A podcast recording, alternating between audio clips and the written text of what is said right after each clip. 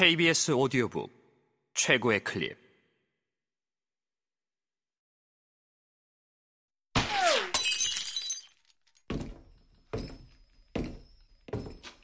KBS 오디오북. 셜록 홈즈의 사건집. 세 명의 게리 뎁시 아서 코난 도일 지음 석승훈, 서정익, 이영기, 송기원, 김순미 일금 그것은 희극이었을 수도 있고 아니면 비극이었을 수도 있다. 그 때문에 한 사람은 추리를 해야 했고 나는 피를 흘려야 했고 또 다른 한 사람은 죄값을 치러야 했다. 하지만 희극의 요소가 있었던 것은 분명하다. 아, 그것은 독자 여러분이 직접 판단해 보시라. 그때 그 날짜는 잊으려야 잊을 수가 없다. 장차 언젠가는 밝힐 수 있게 될 임무 덕분에 수여된 기사 자기를 홈즈가 거절한 바로 그 달에 일어난 일이기 때문이다. 말이 난 김에 언젠가는 밝힐 수 있을 거라는 말만 하고 마는 것은 동료이자 절친한 친구로서 혹시 실언을 하지 않도록 각별히 마음을 쓸 의무가 있기 때문이다. 아무튼 그 덕분에 날짜를 꼭 집어 말할 수 있는데 때는 1902년 6월 말 남아프리카 전쟁이 끝난 직후였다.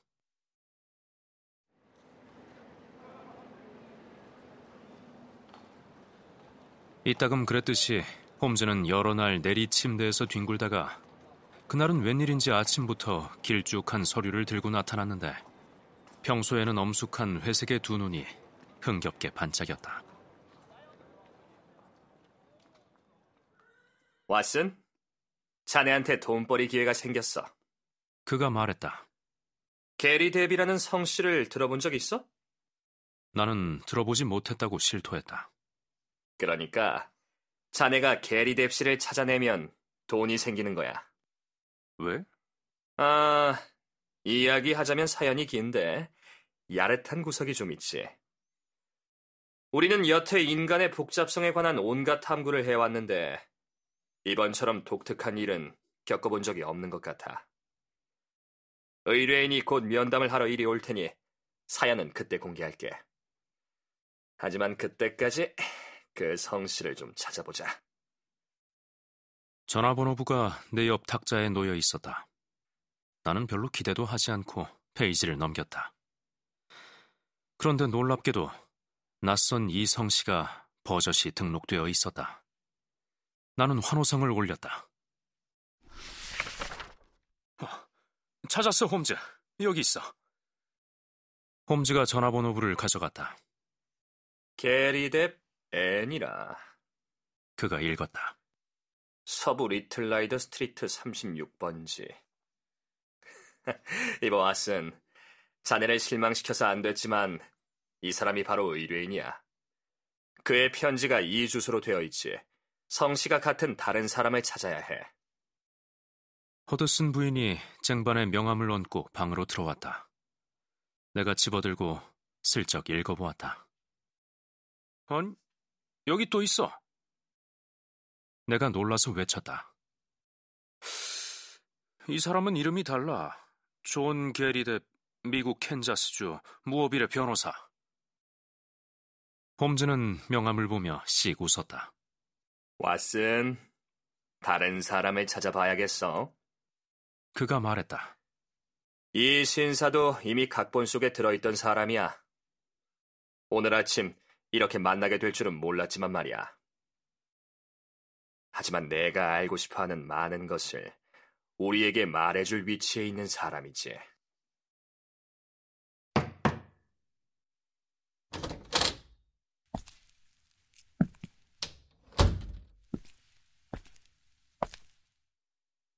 잠시 후 그가 방에 들어섰다. 변호사 존 게리뎁 씨는 키가 작고 생기가 도는 둥근 얼굴에 미국의 여느 사무원처럼 깨끗이 면도를 한 정열적인 남자였다. 전체적으로 통통하고 다소 어려 보이는 데다 미소를 활짝 짓고 있어서 아주 팔팔한 나이라는 인상을 주었다. 두 눈은 퍽 인상적이었다. 어떤 사람에게서도 그처럼 강렬한 내면의 삶을 고스란히 드러내는 두 눈을 나는 본 적이 없었다. 눈빛이 아주 밝고 날카롭고 아주 민감해서 생각의 변화를 고스란히 드러냈다. 억양은 미국식이었지만 말투가 유별나지는 않았다. 어, 홈즈 씨? 그가 물으며 우리를 차례로 바라보았다. 아, 맞아요. 아, 실례가 될지 모르겠지만 그림으로 본 그대로군요. 나랑 성 씨가 같은 네이선 게리뎁 씨가 보낸 편지를 받으신 것으로 알고 있는데 맞습니까? 우선 앉으십시오. 셜록 홈즈가 말했다. 우리는 할 말이 많은 것 같습니다. 홈즈는 예의 긴 종이를 집어들었다. 당신은 물론 이 서류에 언급된 존 게리뎁 씨겠군요. 그런데 잉글랜드에서 지내신 지 꽤 됐나 봅니다. 왜 그런 말씀을 하시는 거죠, 홈즈 씨? 표정이 풍부한 그의 두 눈에 돌연 의심의 빛이 스쳐 지나가는 듯했다. 차림새가 모두 영국식이어서요. 게리 뎁씨는 쓴 웃음을 지었다. 홈즈 씨의 요령에 대해서는 진작에 읽어봤지만 내가 분석 재료가 될 줄은 미처 몰랐습니다. 그걸 어떻게 알아내셨나요? 윗도리의 어깨 마름질, 부츠의 코를 보면 누구나 알 수 있습니다. 아, 그래요? 내가 영락없는 영국인인 줄은 몰랐습니다. 사업차 여기 온 지 꽤 됐습니다. 그래서 홈즈 씨 말 맞다나 내 차림새가 거의 런던식입니다. 하지만 바쁘실 텐데 우리가 지금 내 양말장 마름질 얘기나 하려고 만난 것은 아니죠. 손에 들고 계신 서류 얘기로 넘어가는 게 어떻겠습니까? 홈즈가 은연중에 손님의 신경을 건드렸는지 손님의 통통한 얼굴에서 웃음기가 가셨다. 참으세요. 좀 참으십시오, 게리뎁 씨. 내 친구가 나긋하게 말했다.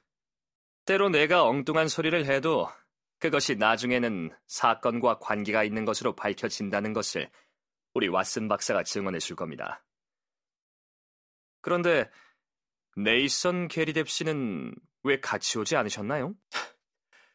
도대체 그가 왜 당신을 끌어들인 겁니까? 손님이 느닷없이 분통을 터뜨리며 물었다. 당신이 우리 일과 무슨 상관이 있다는 겁니까? 두 신사 사이에 사업상 볼 일이 좀 있을 뿐인데 탐정을 끌어들일 필요가 뭐가 있단 말입니까? 오늘 아침 그를 만났더니 나를 바보로 만드는 이런 짓을 했다더군요. 그래서 이렇게 찾아온 겁니다. 아무튼 기분이 좋지 않습니다. 게리뎁 씨, 당신에게 불명예가 될 일은 없었습니다. 단지 그는 목적을 이루려는 열의에서 그랬던 겁니다. 두 분 다 그 일이 중요한 것으로 알고 있습니다. 그는 내가 정보를 수집할 능력이 있다는 것을 알고 있었기 때문에 아주 자연스레 의뢰를 한 것입니다. 손님의 성난 얼굴이 차츰 밝아졌다. 그렇다면 얘기가 달라지는군. 그가 말했다. 오늘 아침 그를 만나러 갔더니 탐정에게 의뢰를 했다기에 주소를 물어서 이렇게 바로 찾아온 겁니다. 나는 사사로운 일에 경찰이 끼어드는 것을 원치 않아요. 하지만 당신이 사람을 찾는 일을 도와줄 뿐이라면 그거야 나쁠 게 없죠. 그래요. 바로 그겁니다. 홈즈가 말했다. 그리고 기왕 여기 오신 김에 직접 설명을 좀 잘 해주셨으면 좋겠습니다. 여기 있는 내 친구는 사정을 전혀 모르니까요. 게리뎁 씨가 곱지 않은 시선으로 나를 이리저리 뜯어보았다. 이분이 알 필요가 있나요? 그가 물었다. 우리는 보통 같이 일합니다. 뭐 비밀로 해야 할 이유는 없죠. 가능한 한 간단히 사실을 말씀드리겠습니다. 선생이 캔자스 출신이라면 엘릭젠더 해밀턴 게리뎁이 누군지 내가 말하지 않아도 잘 아실 겁니다. 처음에는 부동산으로, 나중에는 시카고의 소맥 거래소에서 한 재산 모았는데 그것으로 포트 도지 서쪽 아칸소 강변의 땅을 사들였습니다. 영국의 한 개 주 넓이만한 땅이죠. 목초지, 벌목지, 경작지, 광산지대 등 돈이 굴러 들어올 만한 온갖 종류의 땅을 샀죠. 그분에게는 일가부치가 한 명도 없었습니다. 있었다 해도 연락이 안 됐죠. 하지만 그분은 희귀한 자기 성씨를 못내 자랑스러워 하셨습니다. 그 때문에 우리가 만나게 된 거죠. 나는 토프카에서 변호사로 일했는데 어느 날 그 노인분께서 찾아오셨습니다. 그분은 자기와 같은 성씨를 가진 사람을 애타게 만나고 싶어 하셨죠. 그것은 열렬한 취미이기도 했습니다. 그분은 세상에 게리뎁 성씨를 가진 사람이 또 얼마나 있는지 알아내기로 작정을 했습니다. 또 다른 사람을 찾아주게 하고 그분이 말씀하셨지만 나는 바쁜 사람이라서 사람을 찾아 세상을 떠돌 시간이 없다고 말했습니다. 암만 그래도 일이 내 계획대로 된다면 자네는 한석구 찾게 될 걸세. 하고 노인분이 말씀하시더군요. 나는 그게 농담인 줄만 알았는데 그 말이 참으로 의미심장했다는 것을 곧 알게 되었습니다. 그분은 그 말을 한 지 1년도 안 되어 돌아가셨는데 유언을 남겼습니다. 일찍이 캔자스주에서 작성된 유언 가운데 가장 이상야릇한 유언이었죠. 그분의 재산을 3등분해서 그 중 하나는 내가 물려받게 되었는데 나머지 둘을 물려받게 될 두 명의 게리뎁 씨를 찾아야 한다는 조건이었습니다. 미국 돈으로 각자 500만 달러를 받게 되는데 세 명이 줄을 서지 않으면 돈을 만져볼 수도 없게 되어 있습니다. 이건 너무나 큰 기회라서 나는 변호사 일을 뒷전으로 미루고 다른 게리뎁 씨를 찾아 나섰습니다. 미국에는 한 명도 없더군요. 이잡듯 샅샅이 뒤졌지만 한 명도 찾지 못했습니다. 그래서 옛나라에서 찾기로 했죠. 런던 전화번호부에는 과연 이성 씨가 등록되어 있었습니다. 이틀 전 그를 찾아가서 사연을 들려주었죠. 그 역시 나처럼 홀몸이었습니다. 여자 친척은 있었지만 남자는 없었어요. 유언에서 말한 것은 세 명의 성인 남자였습니다. 그래서 아시다시피 아직도 한 명이 모자랍니다. 빈자리를 채울 수 있도록 홈즈 씨가 도와주신다면 아주 기꺼이 살해하겠습니다. 어때, 왓슨? 홈즈가 미소를 머금고 말했다. 야릇한 구석이 있다고 내가 말했지? 게리 뎁시, 내 생각으로는 신문의 개인 광고란에 광고를 하는 것이 알기 쉬운 방법이라고 봅니다만. 광고를 해봤습니다, 홈즈 씨. 응답이 없었어요. 저런, 이거 참 아주 묘한 문제로군요. 시간이 나면 나도 찾아보겠습니다. 그런데 토프카에서 오셨다니 참 묘한 일입니다. 지금은 작고하셨지만 1890년에 그곳 시장이었던 라이센더 스타 박사님과 내가 편지를 주고받곤 했는데 말입니다. 아, 그 훌륭한 스타 박사님. 손님이 말했다. 그분은 지금도 존경을 받고 있죠. 아, 홈즈 씨. 우리가 할 수 있는 일은 당신한테 보고를 하고 일에 진전이 생기면 알려주는 것 정도일 것입니다. 아, 하루나 이틀 안에 소식을 들으실 겁니다. 이렇게 장담을 하며 미국인은 인사를 하고 떠났다.